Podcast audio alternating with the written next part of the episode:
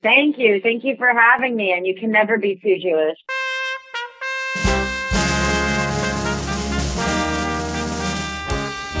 Shalom and welcome to the Too Jewish Radio Show with Rabbi Sam Cohon and friends, a weekly serving of everything Jewish. We'll have a great hour together today of news, music, comedy, and conversation. Our guest this morning is Dr. Joel Hoffman, author, speaker, translator, and scholar, discussing good and evil in ancient texts. We'll also have a visit from our expert on the international Jewish scene, Tom Price. Please email your comments to us at toojewishradio18 at gmail.com or visit us on the web at toojewishradio.com. The opinions of the host and guests on Too Jewish are their own and not those of the radio station. Too Jewish is paid for by Two Jewish radio programs and podcasts, Tucson, Arizona. And now, here's Rabbi Sam Cohon and Too Jewish. Shalom. Last week here on Too Jewish, I gave a bit of historical background about the origins and development of Reform and Conservative Judaism in America. Today we'll bring that story up to date on both movements, but I should note that both modern expressions of Judaism started in Germany back in the 19th century, where the recently emancipated German Jews chose to express their newfound freedom by transforming their worship experiences, their prayer books, their whole approach to Judaism. Reform Judaism is the very first modern movement, starting in the 1810s, followed also in Germany by modern Orthodoxy in the 1840s, and then what was initially called Positive Historical Judaism in the 1850s. That title proved less than catchy, so the name was changed to Conservative Judaism. When those German Jews migrated to America in the wake of revolutions in the early and middle part of the 1800s, they brought Reform Judaism with them. Fairly quickly, it became the dominant form of Jewish expression in the small Jewish community of 19th century America. By the late 1800s, a new wave of mostly Eastern European Jews migrated to America. They had been Orthodox in the Old Country, but within a generation of living in the United States, most of them moved to a more Americanized form of Judaism and, well, became conservative Jews. Reform Judaism, then in its classical Reform era, had too much English in its service, too much decorum and formality for Eastern European Jews, and just not enough tradition. It didn't feel Haimish, homelike, comfortable. Unlike the classical Reform services, conservative services were much like Orthodox services, just with an English translation printed in the prayer book, the Siddur, not that that was ever used much in the actual service, and men and women could sit together as they could not in almost all Orthodox synagogues. There were other differences. Until the 1960s, and in many congregations even the 70s, the Reform movement rejected bar and bat mitzvah. Well, bat mitzvah was later still, anyway, in favor of a group confirmation service when kids were like 15. And while conservative Jews might not have been actually observing the rules of Jewish law, in theory they were supposed to still be doing so. Not so for Reform Jews. Historically, the greatest growth for both movements, Reform and Conservative Judaism, in the U.S., took place in the decades immediately after World War II. Conservative Judaism was the largest movement in America from the 1930s until about 1980. It particularly benefited after World War II from a rule change. The conservative movement gave permission to drive a car to Shabbat services something that is, of course, forbidden in Orthodox Judaism. That seemingly minor alteration in tradition made it possible for the rapidly growing Jewish population of the even faster growing American suburbs to drive to temple. Soon, the baby boom filled both conservative and reform synagogues, religious schools, and camps with young families. The future for both movements was bright, and growth continued for both into the 1970s. But by then the baby boom ended, all those kids began to grow up, and the new boomer generation started to do something that their parents, first and second generation immigrants to America, did not typically do. That is, the boomer generation started to marry non Jewish spouses. Now, in the conservative movement, this reality was resisted fiercely. It seemed impossible for many years to attend a conservative Shabbat service in a temple and not hear a conservative rabbi give a sermon condemning intermarriage. This, of course, did not slow the growth of intermarriage at all, and it certainly did not endear conservative Judaism to the ever larger number of intermarried couples and families. Jews who married non Jewish spouses, predominantly Christian ones, simply felt uncomfortable in conservative congregations. They left for the much more welcoming Reform synagogues. Reform temples, which had always accepted interfaith couples unofficially but warmly, received an influx of intermarried families, and as the percentage of all American Jewish marriages reached first 50% and then edged up to like two thirds, it was clear where intermarried couples would feel comfortable and welcomed, that is, in Reform synagogues. If the hopeless fight against intermarriage was the prevailing topic in conservative congregations, the issue of social justice was the main focus in the 60s and 70s in, well, most Reform congregations. From the civil rights movements of the 50s and early 60s, to the Vietnam War protests of the late 60s and early 70s, to the causes of the environment and immigration and farm workers and every other popular movement for social change, Reform congregations often were intensely political in their ethos. This attracted young Jews who were highly motivated by the causes that captivated their generation. The conservative movement lagged behind on all of these issues. There were two other issues that helped reform Judaism in America and helped stymie the conservative movement. The first was ordaining women rabbis and accepting women cantors. The reform movement, over the objections of some of its older male faculty at Hebrew Union College, ordained the first female rabbis in the early 1970s. After much debate and a fair amount of hostility and division and some splintering of the movement, conservative Judaism did follow suit, but not until, well, over a decade later. This continued a pattern deeply detrimental to the conservative movement's enrollment. In fact, it contributed to its loss of momentum and then steady shrinking and loss of membership a shrinkage that has continued unabated for, oh, about 40 years now. The final issue that tripped up the conservative movement was whether to accept gay and lesbian Jews, and in particular to allow openly gay or lesbian candidates to study and become ordained rabbis. The Reform movement accepted LGBTQ members freely, started ordaining openly gay and lesbian rabbis back in the 1980s, by 1990, it had accepted them fully. It took the conservative movement 16 more challenging years to sort of accept gay and lesbian rabbis. Too little, too late for many LGBTQ plus Jews to feel welcome in conservative synagogues. Basically, you could count on the Reform Jewish movement and its synagogues to embrace the changing political causes of the day and the social changes that were transforming America and the conservative movement to resist those changes stubbornly for 10 or 15 years before finally embracing them too. But too late for many, even most of their younger members who had by then essentially left the building. Interestingly, by the time the latter stages of the 20th century rolled around, the 80s and the 90s, in terms of the actual experience of being a non Orthodox Jew in America, well, there might not be that much to choose from between the movements, especially if you didn't go to Shabbat services often, as most American Jews simply didn't. Now, if you did go, say to a bar mitzvah or high holy day services or just any old Shabbat, there were significant differences. But the reform movement of the 70s, then the 80s, and then the 90s kept adding more Hebrew, more singing, more traditional rituals and elements. And so the overall experience of belonging to a reformer conservative temple, well, might not really feel all that different to you personally.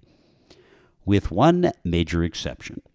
Reform synagogues were, by this time, much more open and relaxed and better at being, you know, welcoming and warm. No longer the so called frozen chosen of the days of classical reform, reform temples were easier places to connect and feel comfortable and welcomed. Conservative synagogues tended to be cliquier, a little more closed, a little more suspicious of newcomers and so the conservative movement steadily lost congregants to Reform congregations. But it also lost members to the newly energized Baal Teshuva movement in Orthodoxy, the returnees to Orthodox practice, mostly younger people, which took hold in the latter part of the 20th century and has continued into the 21st. Those members, especially younger ones, who had embraced the conservative movement's emphasis on ritual and practice, sometimes, even often, decided that to continue to adopt even more personal practices and to embrace an Orthodox lifestyle, they would end up leaving the conservative movement, and so they did. Now, while the conservative movement was struggling and shrinking in the 80s, 90s, and 2000s, the reform movement just kept growing and flourishing until suddenly it didn't. When the U.S. financial crisis of 2007 8 came along, the reform movement and its synagogues faced a kind of day of reckoning. It wasn't so much that people didn't believe that they were Reformed Jews anymore, it's just that they didn't want to pay dues to Reform congregations. If they wanted to just do Jewish things, like go to Shabbat or Tot Shabbat, go to High Holy Day services, have their kids bar and bat mitzvah, get a rabbi to do a wedding or a funeral, well, in a changing financial climate that was a little tighter, they started to reevaluate the whole model of belonging to a synagogue. They didn't attend regularly. They used it just for life cycle events or maybe just high holy days. Many of them decided that they could go shopping on the market for Jewish services, see if they'd get a better deal, paying just for what they actually were going to use, a kind of fee for service model. And that meant that membership in Reform synagogues began to shrink also. In general, Americans stopped joining organizations just because their parents had or because they were there before. And they stopped staying members of organizations just because, well, maybe they'd belonged in the past. Synagogues weren't really organized as fundraising organizations per se. I mean, they didn't raise money, but they discovered that if they wanted to survive in a world in which membership didn't mean what it used to, well, they were going to have to compete on the philanthropic trail with universities, hospitals, symphonies, all the other pure fundraising organizations out there. And of course, they'd have to compete with fundraising entities like Jewish federations or Jewish philanthropies that provided no useful, discernible service, but also didn't support synagogues in any meaningful way. There's another important factor that plays into all of this stuff. There's been a sense that American Judaism has moved into the post denominational phase of its development. That is, people no longer genuinely care if they're labeled Orthodox, Reform, Conservative, Reconstructionist, Renewal, or just Jewish. This has been a change that's been coming for a long time. I remember articles about it and important Jewish thinkers and leaders discussing this back when I was in rabbinical school myself, which was 30 years ago. We are certainly seeing the impact of this on the conservative movement now as it fades out of the American Jewish scene. We are also seeing some of this in the Reform movement, which colleagues of mine recently said at a conference I attended is too big to fail. But I don't think that's any more true of reform than it was true when people said it about the conservative movement 30 years ago. The conservative movement is certainly failing now. I don't know if this clarifies the major differences between reform and conservative movements in Judaism and their respective trends here in America these days. There is a lot of intelligent effort and Jewish creativity into finding new ways for non Orthodox synagogues to succeed and to flourish in the 2020s and beyond. Some of that will undoubtedly bloom in surprisingly effective ways in the future. And I promise I'll share some thoughts on all of those trends next week, right here on Too Jewish. For now, to play us in this morning, here's one of my favorite renditions of the hymn that welcomes the Shabbat bride, Lecha Dodi, as sung by the Moroccan Chazan Aaron Bensoussan from a great recording put together by Cantor's Assembly, my organization of the conservative movement.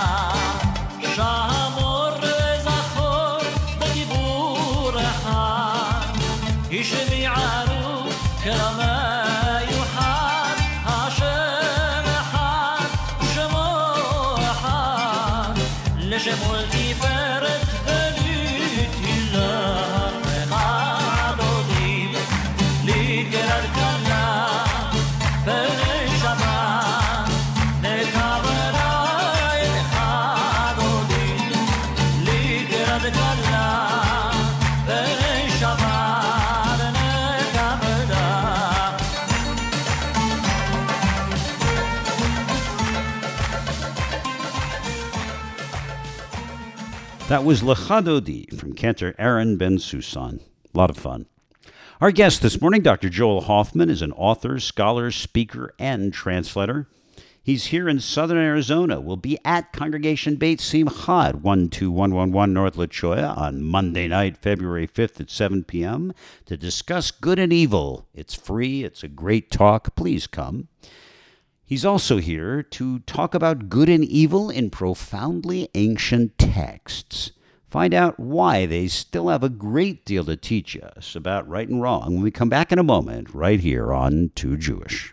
The stories we share last a lifetime and are passed down from generation to generation known for our compassionate commitment to the families we serve. Evergreen Mortuary and Cemetery has faithfully served the Tucson community and the Jewish community for over 100 years.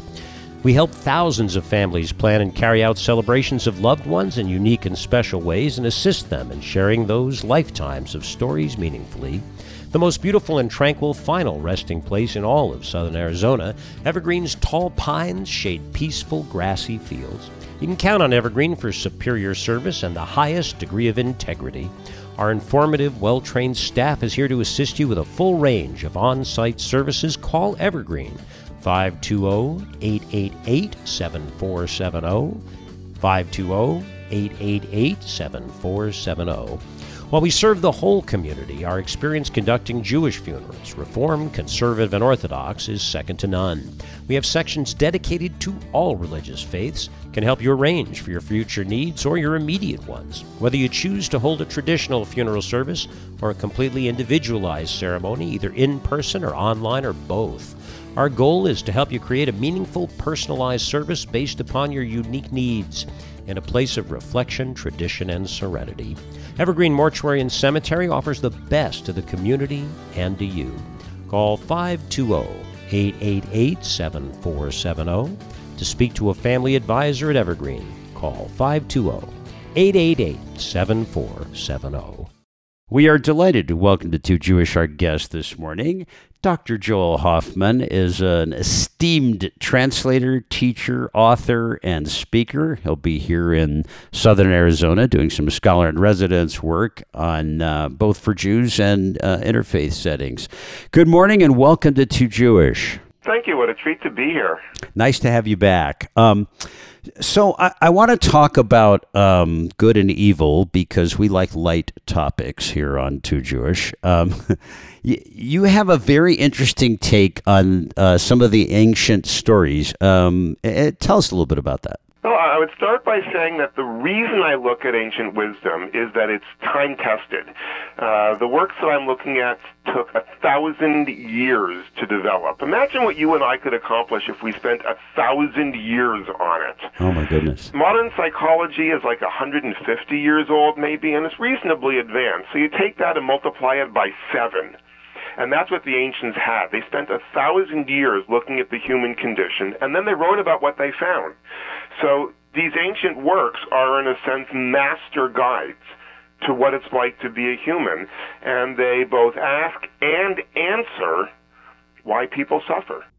So uh, let's get not only that question, but let's get some answers. Why why do people suffer? Why do bad things happen to good people? Why do good things happen to bad people? Why do we see injustice everywhere? You should mention that because the the book you're you're quoting is not actually called "Why Do Bad Things Happen to Good No, People." no, It's no. I mean, yeah. It's I know, when, I know you when know. bad things happen to good It's, people. that's right. Yeah. It's called When Bad Things Happen to Good People. And so many people, either consciously, as you just did, or unconsciously, change it into why because they're craving an answer. And the answer comes from the ancients who spent a thousand years looking at it. I would also say, unfortunately, the answers are not one-liners. And this is a particular plague in modernity where people try and figure out their lives by going on Instagram or on Twitter or on Facebook or reading one-liners. One-liners like, well, God doesn't give you more than you can handle, frequently followed by dearie. That's obnoxious. God doesn't give you more than you can handle. When I hear that, I, I frequently think, well, let's see if you can handle a punch in the face. That's a hurtful way of explaining things. It's overly simplistic and it minimizes what people are going through. So the answers are not going to be one liners. They're not going to be simple. But one of the great things about what they did in antiquity is they boiled it down into something at least digestible. It's not a treatise. It's not a tome. It's not like reading Kant. It's not going to take weeks and weeks and weeks to learn. It is the kind of thing that you can go through in about 45 minutes, which is why I'm coming to Tucson to talk about it. That's a great explanation, and uh, we will dig much more. By the way, I totally agree with you about oh, God doesn't give you more than you can handle. Yes, sometimes you have more than you can handle. exactly. Completely terrible answer. We will talk much more with Dr. Joel Hoffman when we come back here on Too Jewish in just a moment. Beit Simcha, the House of Joy, a wonderful Jewish synagogue in northwest Tucson in the Catalina foothills, celebrates a fabulous array of services, classes, and events this winter, established by passionate, caring congregants and me, Rabbi Sam Cohon. Beit Simcha is a vibrant, vital community that strives every day to serve God with joy. Progressive congregation, Northwest Tucson and the foothills, Beit Simcha is open to everyone throughout the metropolitan area, providing weekly Shabbat services, youth and adult education academy courses, social justice opportunities, outreach, and cultural Jewish programming. Join us for Shabbat services come in person or go to our Facebook page. Find out all about our services at beitsimchatucson.org, B E I T S I M C H A Tucson.org. We welcome members and guests in our sanctuary in person. Call 520 276 5675. Religious schools available for school aged children or grandchildren. Join us in our fabulous Hebrew school, Barn Bat Mitzvah programs, Torah Tykes Experience, confirmation and teen programs, celebrating our fifth year now in a fun, relaxed setting with great Jewish learning. Go to BeitSimchaTucson.org to sign up. Beit Simcha's services, classes, and events open to everyone. Friday night services are at 6:30 p.m. Join us for Shabbat evening celebration services with me, Rabbi Sam Cohon. I'll be talking about my trip to Israel if you come soon.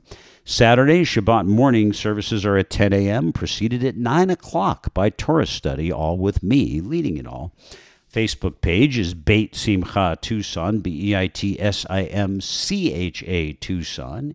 You can watch our services there. Our Adult Education Academy classes and our Torah study are live and on Zoom. You can access those by going to the website, beitsimchatucson.org. For more information about Beit Simcha, to come to services, religious school, Torah Tykes programs, Bar and Bat Mitzvah, confirmation, high school programs, rich array of adult education academy courses taught live and on Zoom, social justice, programming, and of course, all of our services in person and on Facebook, go to beitsimchatucson.org, B E I T S I M C H A Tucson.org, or call 520 276 5675. That's 520 276 5675. Join me, Rabbi Sam Cohon, in the fastest growing Jewish community in all of southern Arizona. If you've got a question, comment, compliment, or criticism about Too Jewish at Kvetch or Kvell, please email us at toojewishradio18 at gmail.com. That's T-O-O Jewish Radio 18 at gmail. Or visit our website, toojewishradio.com. You can hear all past and present shows through the website, streaming us from there, or downloading us from the Apple iTunes Store as very popular Jewish podcasts. Top 10 in America, to Moment Magazine, over 200,000 downloads on Podbean and on Spotify too. Post a rating, review Too Jewish wherever you listen to us. Those comments help. We welcome our expert on the international Jewish scene, Tom Price. Good morning, Tom. Good morning, Rabbi. Tom, you recently took um, one of your trips all the way around the world. I've only done that once, you many times. Anyway, um, one Still of the things- recovering from the jet lag that caused, by the way. No kidding. Um, I, I actually always feel like going in one direction, you don't get the same jet lag experience until the very end, and then you just get clobbered.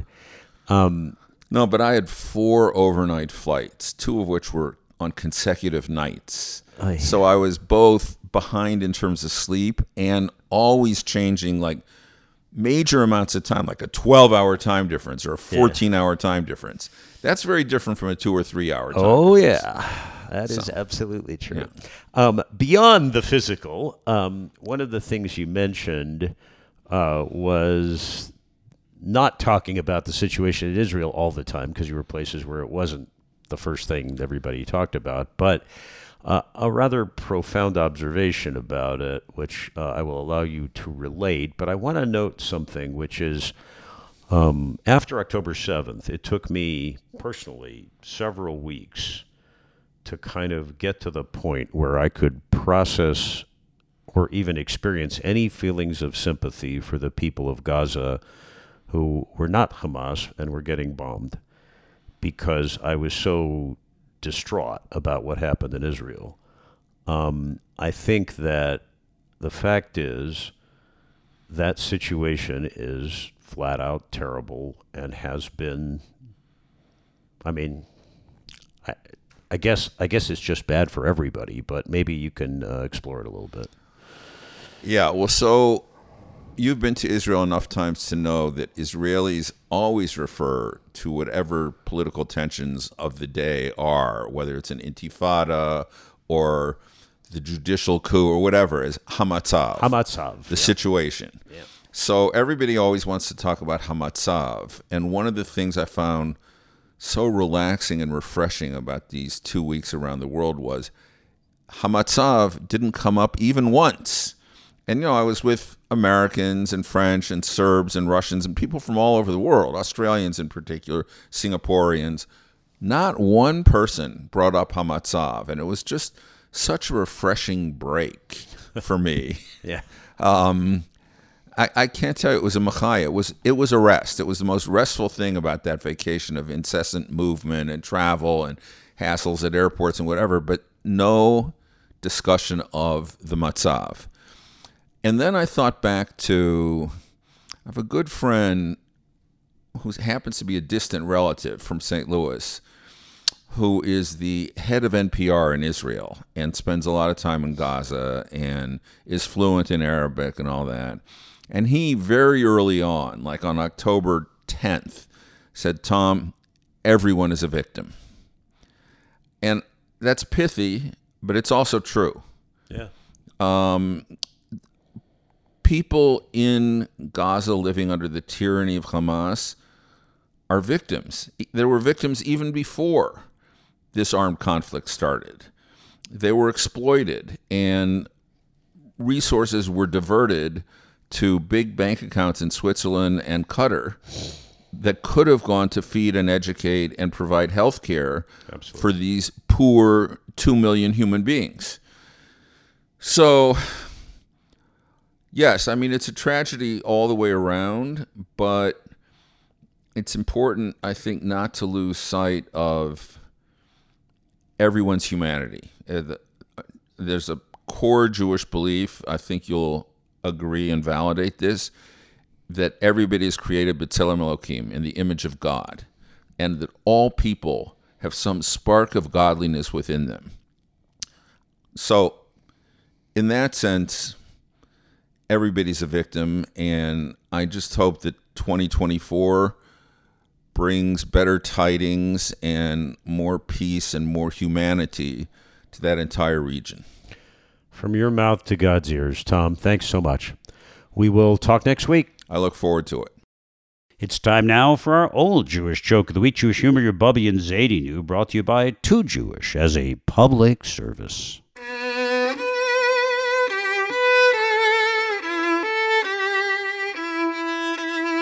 Rachel and her husband Max are in their local restaurant.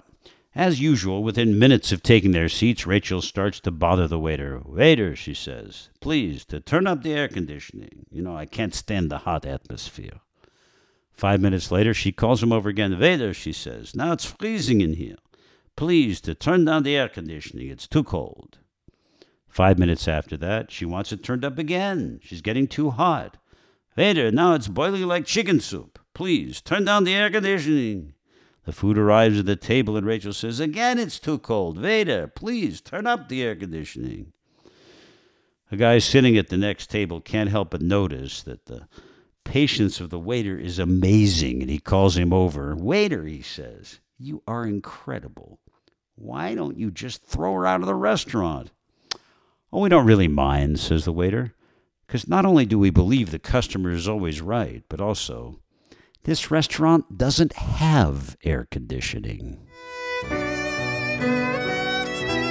That was the old Jewish Joke of the Week special feature of Too Jewish, You Should Live and Be Well, just for you.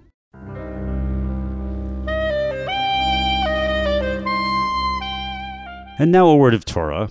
This week we read the portion of Yitro, the great moment of the revelation at Mount Sinai, which includes the climactic events of the Ten Commandments and the Theophany of Sinai, the most direct revelation to human beings of all in Jewish tradition. It's a testament to brevity and concision, these ten statements, just a few paragraphs. These few words have become the essence of Western religious experience ever since they were received our most complete connection to God. But in today's world, the concept of revelation is a complex and challenging one for most modern people. Do you personally believe in revelation at all? That is, that God revealed or reveals a greater power, a will, a plan to us directly? Skeptics, which includes so many of us, can highlight a series of improbabilities in this central tale of the epical Jewish narrative of Revelation? Are we to really believe that at Mount Sinai, God revealed God's own essence to us directly? That somehow, in some supernatural way, a group of Israelite freed slaves communicated directly with a being much greater than themselves, and that it only happened once, more than 3,000 years ago? Are we also to believe that not only did the Israelites think God connected with them, but also God spoke actual words, and our ancestors not only understood them, but committed them to memory? Clearly, our tradition teaches that there have been moments of overwhelming connection to God.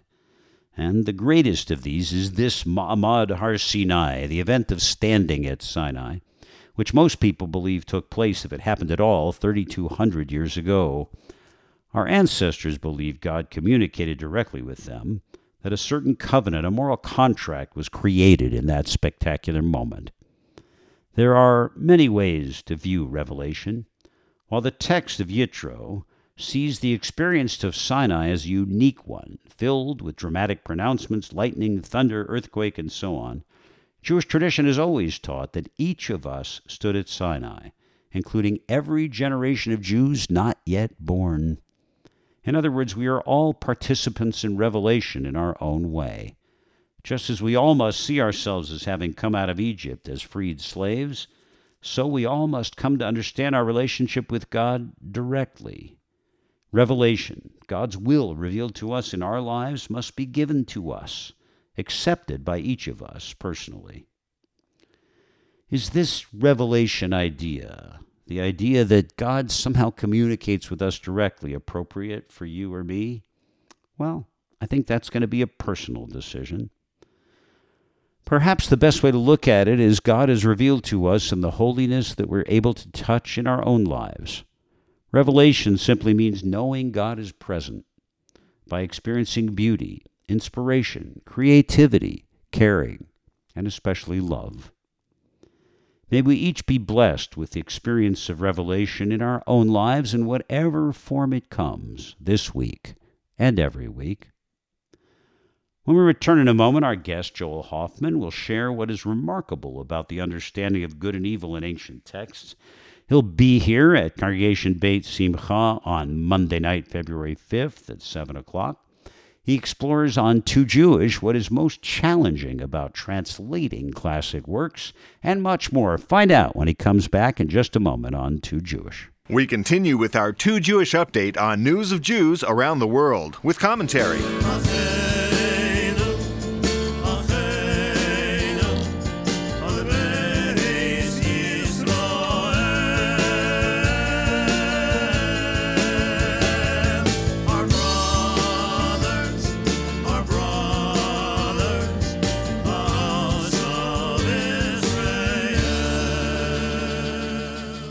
Shalom. Israel suffered its worst one day loss of life since the October 7th atrocities last week when 24 Israelis died in fighting in Gaza. Hamas Palestinian terrorists managed to collapse a building by firing RPG, rocket propelled grenades, at neighboring buildings in Khan Yunis, causing the death of 21 Israelis. Three more died fighting against Hamas Palestinian terrorists in central and southern Gaza on the same day. While we somehow think the death of soldiers is normal in war, there is nothing normal about losing sons, brothers, fathers, and husbands, mothers, sisters, and wives in their teens, 20s, 30s, and 40s over 220 Israeli soldiers, men and women, have died fighting against Hamas Palestinian terrorists since October 7th. Several hundred active duty and reserve soldiers were killed on October 7th itself. Look, everyone in Israel has friends, relatives, or direct family members, and certainly friends of friends who've died in the Gaza war. Israel is a small country, tight, community based Unlike the American military, nearly everyone serves in the IDF, the Israel Defense Forces, and continues in a reserve role with the same units for many years, doing miluim, reserve duty, annually. The losses in this war will be felt for many years to come. There is ever increasing pressure on the Israeli government to try to get the remaining hostages out. Over 130 people have been held for nearly four months now in brutal captivity by Hamas Palestinian terrorists in the tunnel network of Gaza, but negotiations to free the Israeli hostages in exchange for Palestinian criminal prisoners held in Israeli jails while a ceasefire of some duration is in effect, those negotiations have stalled.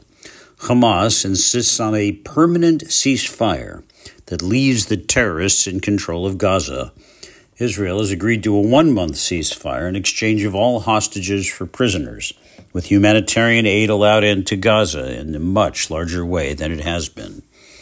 Although Qatar and Egypt have led efforts to negotiate a deal, Hamas has remained intransigent.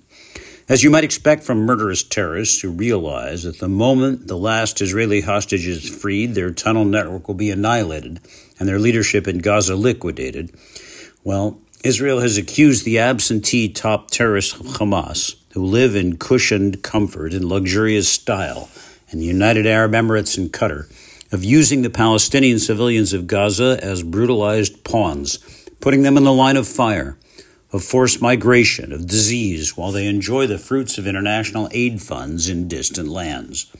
These absentee Hamas lords of terror have refused to compromise to free the remaining Israeli hostages preferring to see their own civilians destroyed.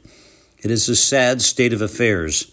The cowards of Hamas Palestinian terrorists bringing destruction to their own people, while they all drink tea in the UAE.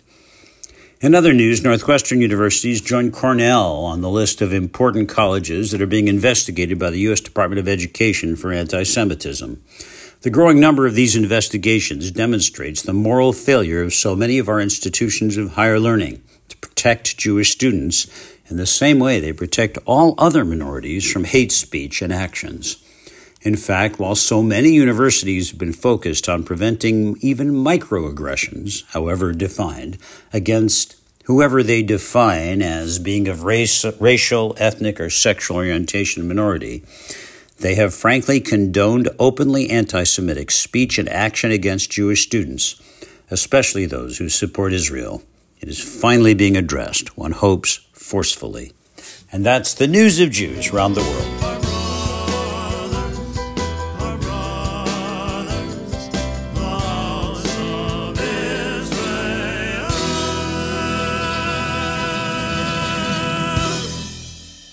We are delighted to welcome back to Too Jewish our guest this morning. Dr. Joel Hoffman is a prominent teacher, translator, speaker, thinker, author of a oh a multitude of books. Um, he is the uh, award-winning translator of My People's Prayer Book, which won a National Jewish Book Award. Uh, wonderful series, still very valuable, um, and his in the beginning, A Short History of the Hebrew Language has been selling for, I don't know, 18 years or so. It seems like a very Jewish number.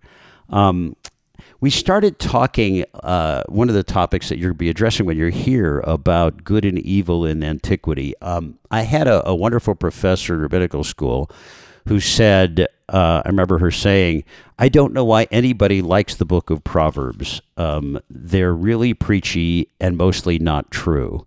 Um, but but that's not exactly right, is it? Uh, give us a little bit of um, insight about the wisdom of the ancients in these areas. Well, let's let's expand it beyond the book of Proverbs. Understand why why people might be frustrated with Proverbs. They are dare I say, a little uneven, but there's a lot of wisdom in it. I think the value of ancient wisdom comes from two different facts. One is the amount of time they spent investigating things. You know, people in antiquity were not less smart than we are now. They were just as smart as we are now. I mean, obviously, you know, some people were more smart, some people were less. But there's a modern sort of, I don't know what to call it, a, um, a myth or a modern prejudice, I guess, that the ancients were stupid because they lived a long time ago. They didn't know as much as we do now, but they were just as good at thinking. And precisely because they didn't know as much, they spent more time thinking about the things that they could. They didn't spend time thinking about astrophysics or about biology or about uh, virology. Uh, right, absolutely. But they did spend time thinking about the human condition because that's what they could observe and that's what they could figure out. And they spent, as I said, a thousand years doing it. That's the first fact. That is incredible investigation went into these ancient works. The second fact is they have stood the test of time. There are other ancient documents that we don't read anymore because they're not around anymore you know, there is a class of professional atheists. Uh, some of them live in England. Like uh, one of them is uh, Dawkins. I'm forgetting their names. That's um, okay. I, I, have read them because my oldest son, when he was a teenager, was really into these guys, and I would read them. And what I discovered was they didn't really have a theology of atheism. They were just really angry about how they were raised. Like every one of them. It was fascinating. They are, yeah, Richard Dawkins. I couldn't remember his first Richard name. Dawkins I apologize right, yeah. to Mr. Dawkins, who may have a title. Maybe it's Dr. Dawkins. I don't have to apologize to him twice. Uh, he, he's the author of The God Delusion, and he's uh, what I call a professional atheist. He makes a living saying that religion is wrong, but he doesn't really seem to understand the value of religion. He does understand the value of survival of the fittest. Uh, which to me means that he owes the world an explanation. If he believes in survival of the fittest, well, certainly one of the fittest books that has survived is the Bible.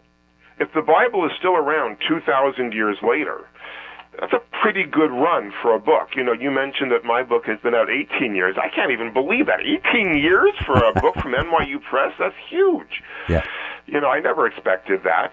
The Bible's been around for 2,000 years. If if Dawkins doesn't think there's any particular merit to the Bible, he has to explain why it's still around because he believes in survival of the fittest. By his own reckoning, this should be the fittest book around. So there is value to the Bible, but it's not what most people think it is. Most people think that the value of the Bible only lies in its connection with God. God was the metaphor they used in many cases, but they were trying to convey lessons about daily life. And once you get past sort of the, the bad translations, which is how I spent a significant portion of my career, and then the misconceptions about what kind of literature it is, then you find that there's some really, really good stuff there. I'll give you a, a metaphor, I'll give you an analogy. Um, the boy who cried wolf. We all know about Aesop's fables. We all know about the boy who cried wolf. Now, just in case anyone doesn't, it's about a boy who uh, is watching the sheep and uh, in a village somewhere, and for amusement he cries wolf, and all the elders come and there's no wolf, and he cries wolf again. All the elders come, and then there is actually a wolf, and he cries wolf, and nobody comes. And there's a moral behind that that if you lie, then people won't believe you. Now, if someone looks at that story and says, "Well, that story doesn't apply to me because I live in Manhattan and there are no wolves," they have completely misunderstood the point. And and, and also, by the way, misunderstood Manhattan, I believe. Yeah, that's actually true. They've also misunderstood Manhattan. That's a fair point. Equally, uh, if they start asking, well, what particular genus of wolf is this? They have misunderstood the point. The wolf there is part of an allegory, which is how people wrote in antiquity. And somehow when it comes to Aesop's fables, everybody gets it. Nobody says, oh my god, I don't believe in like, um, wolves, you know, coming by. Or another example, the tortoise and the hare.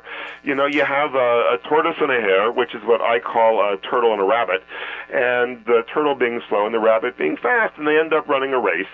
Um, and at the beginning of Aesop's fable, the um, turtle challenges the rabbit to a race. Now, what the rabbit doesn't say is, "Oh my God, a talking turtle."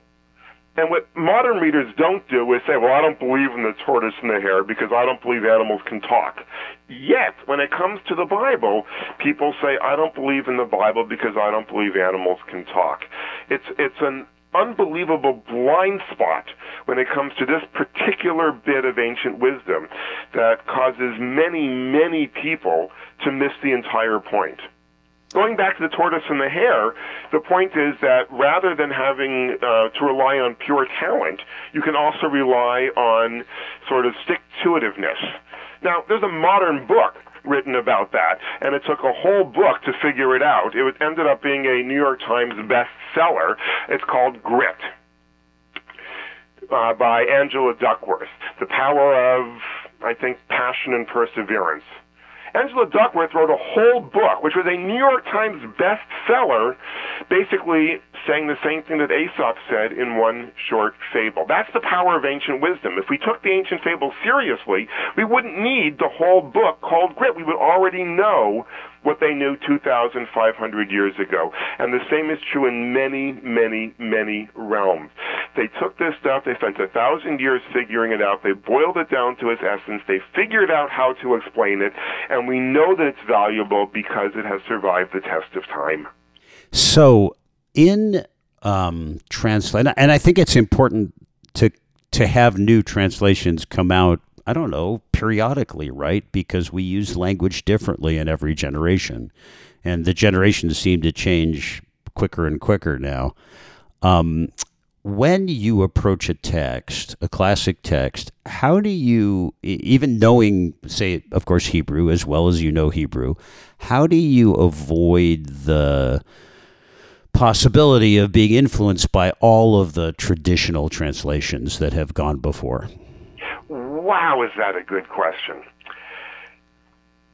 And you put your finger on one of the most difficult challenges in Bible translation. There are so many translations out there, and it is so easy to assume that the words mean what we have always thought that they mean. Um, I am not able to completely put it aside, unfortunately. I do my best to ignore the translations and look at the Hebrew only, or the Greek in the case of the New Testament.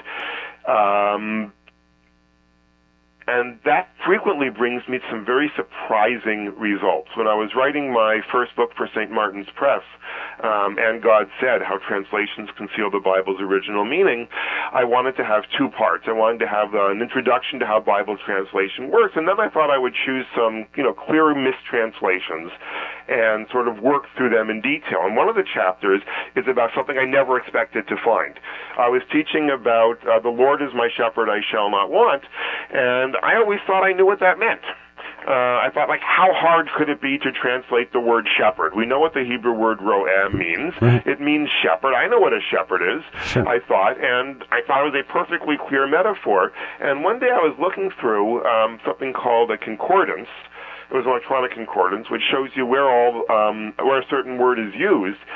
And I realized that the Hebrew word ro'eh does not mean shepherd or at least it literally means shepherd, but this is poetry. This is metaphor. And the metaphor is not at all what we thought it meant. So, a quick diversion. If I say to you, for example, um, there's a political candidate running who has hired a pit bull for a publicist. Joel, I feel like we could go on for much longer, but we're out of time. Oh, where, how sad! where where can people go? I know. Where can people go to find out more about you, to find out more about your work? They can. Uh, best place is to go to my website. That's joelmhoffman.com. It's my name, Joel J O E L M as in Manuel Hoffman.com. I'm also, somewhat to my surprise, active on Instagram, uh, though not at all to my surprise, I don't remember my Instagram handle. They Of can course. find me on Facebook, and there are links from my website. Joel, thanks so much. We look forward to having you here in Arizona, and uh, where it's much warmer than where you are right now. I can't wait. Thanks so much. When we come back on Too Jewish, we'll hear about next week's guest get a final musical play out. The stories we share last a lifetime and are passed down from generation to generation. Known for our compassionate commitment to the families we serve, Evergreen Mortuary and Cemetery has faithfully served the Tucson community and the Jewish community for over 100 years. We help thousands of families plan and carry out celebrations of loved ones in unique and special ways and assist them in sharing those lifetimes of stories meaningfully. The most beautiful and tranquil final resting place in all of southern Arizona, Evergreen's tall pines shade peaceful grassy fields. You can count on Evergreen for superior service and the highest degree of integrity. Our informative, well trained staff is here to assist you with a full range of on site services. Call Evergreen 520 888 7470. 520 888 7470. While we serve the whole community, our experience conducting Jewish funerals, Reform, Conservative, and Orthodox, is second to none. We have sections dedicated to all religious faiths, can help you arrange for your future needs or your immediate ones. Whether you choose to hold a traditional funeral service or a completely individualized ceremony, either in person or online or both. Our goal is to help you create a meaningful, personalized service based upon your unique needs in a place of reflection, tradition, and serenity. Evergreen Mortuary and Cemetery offers the best to the community and to you. Call 520 888 7470 to speak to a family advisor at Evergreen. Call 520 888 7470. Thanks for being here with us this morning on Too Jewish with me, Rabbi Sam Cohon. Join us next week. Our guest will be Jeff Margolis, Emmy winning director of eight Oscar broadcasts, author of the new memoir, We Are Live in Five My Extraordinary Life in Television.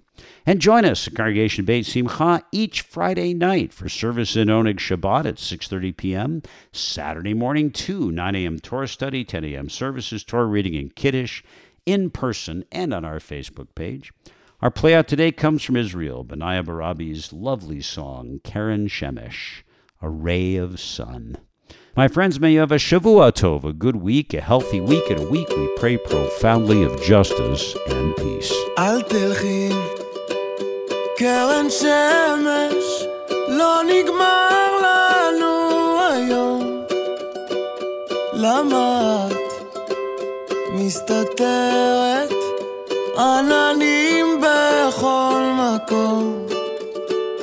אל תבכי כמו הגשם, לא חבל על הדמעות. יד חמה מבקשת לחבק אותך שעות. אשים שירים שאת אוהבת, אתן לך יום להירגע. אני נגנב כשאת צוחקת ככה. Sponsored by Too Jewish radio programs, Tucson, Arizona.